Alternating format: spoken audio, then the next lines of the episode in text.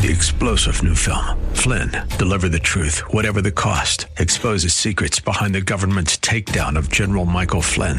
Flynn knew what the intel world had been up to. He ordered the first audit of the use of contractors. This set off alarm bells. He told the truth. He was the most dangerous person for Donald Trump to hire. They had to get rid of Flynn. Flynn, deliver the truth, whatever the cost. Available now. Watch it today. Go to salemnow.com. Salemnow.com. The Apostle Paul in Romans 8 said Christ Jesus is at the right hand of God interceding for us. Because of Christ's exaltation to the Father's right hand, he is a perpetual source of blessing for his people. You know, I've listened to that several times, and it is continually hard for me to believe how incredibly wonderful that is. Christ is interceding on our behalf. Welcome to another edition of Study Verse by Verse as Pastor Layton continues to take us through the book of Colossians. He's in the third chapter, and I'm so glad you've joined us for today's broadcast. I'm Mike Trout, and uh, we're on the web at studyversebyverse.com. That's studyversebyverse.com. Jesus put it this way Seek first his kingdom and his righteousness, and all these things will be added unto you. He also told his followers, Store up for yourselves treasures in heaven, for where your treasure is, there your heart will be also.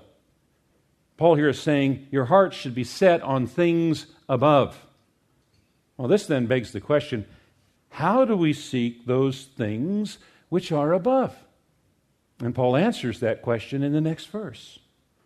Set your minds on things that are above, not on things that are on earth habitually set your mind, your attention on things above, not on things of the earth. In other words, we must not only seek heaven, we need to think heaven. Not only seek heaven, but think heaven. Now, our feet must continue here on earth, but our mind should be in heaven, if you will, looking at our life here from a heavenly perspective. It's, he's not suggesting, as D.L. Moody used to say, we become so heavenly minded that we're no earthly good. But rather that we conduct ourselves every day from a perspective that comes from pleasing God who is in heaven, an eternal perspective. We see life and this world from heaven's point of view. We see it from an eternal point of view. And when we do that, what matters in this world is going to be affected. Now, on what things are believers to set their minds? Well, Paul gives us a description of what, how we should set our minds in uh, his letter to Philippians. He says, uh, Finally, beloved, beloved, whatever is true, whatever is honorable, whatever is just, whatever is pure, whatever is pleasing, whatever is commendable, if there's any excellence, there's anything worthy of praise, think about these things. Think about these things. Now, we can't control what comes into our minds. As we're watching television, a commercial pops up. As we're driving down the road, a billboard pops up. Those things come into our minds. We can't control what comes into our minds, but we can control what our minds choose to think about. And that's what he's talking about here. Choose to think about things that are true and noble and pure and so forth. It affects how we perceive things. Like, for instance, money. It affects uh, our, our perception of money. We now see money as a means of doing God's will instead of just something we accumulate for our own agendas and our own pleasure. It means uh, how we choose relationships, and particularly relationship with a spouse. We choose a spouse who shares our desire to know and love and serve Christ. We don't get fascinated by cars and clothes and such things. And we want to please God and honor God in all we do. And God is honored when we do whatever it is that we do with excellence. And so we endeavor to do everything we do with excellence. And God Himself is our model for this. In Genesis, there's only two chapters that describe all of creation. Genesis chapters 1 and 2. Everything in there is important. And if it's said more than once, it's really important. And there's something said in Genesis chapter 1 that's repeated a number of times. It was good. It was good. It was good. It was good. It was good. And what God did at the end of the days of creation, stepped back, looked at his work, and said, hmm, it is good. Or, if I can paraphrase this way, hmm, I do good work. God took pride in his work. We should do work in such a fashion that we can take pride in our work as our Heavenly Father does.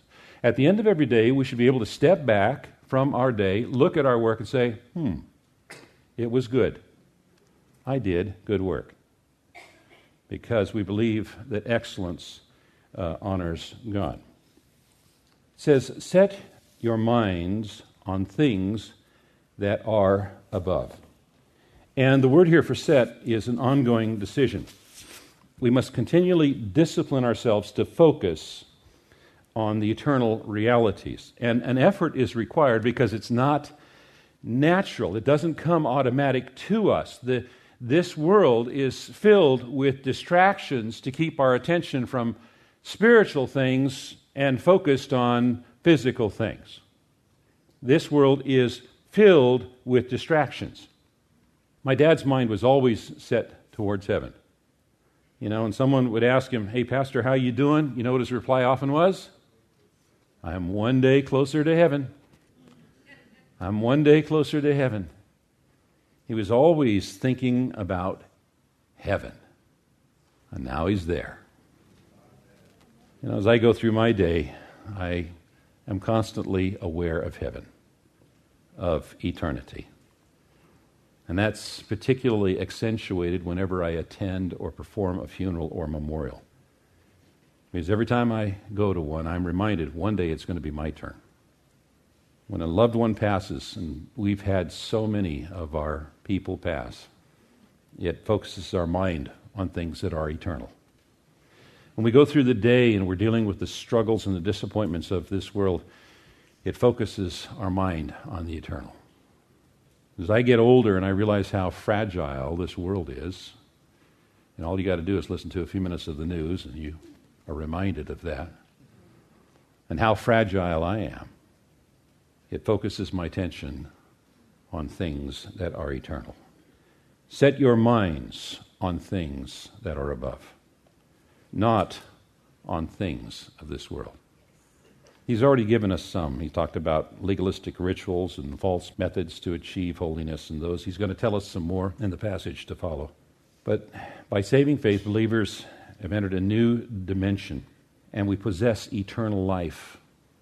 And eternal is not merely endless existence, but that there's a life, a vitality, a purpose, a satisfaction that is found in Christ. And as a result, we have an obligation, and that obligation is described by the Apostle Paul in Romans 6. He said, So you must also consider yourselves dead to sin and alive to God in Christ Jesus.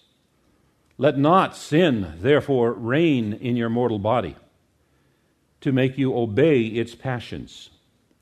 Do not present your members to sin as instruments for unrighteousness, but present yourselves to God as those who have been brought from death to life and your members to God as instruments for righteousness.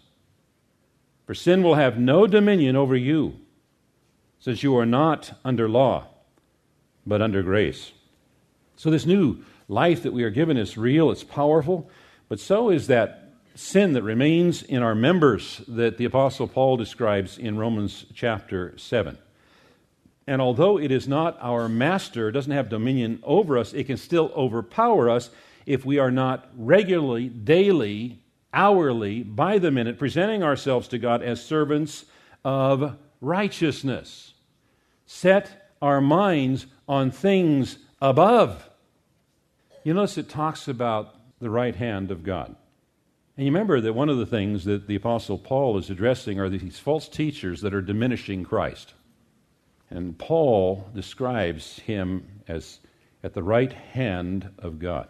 It's a metaphor for the place of supreme privilege and divine authority.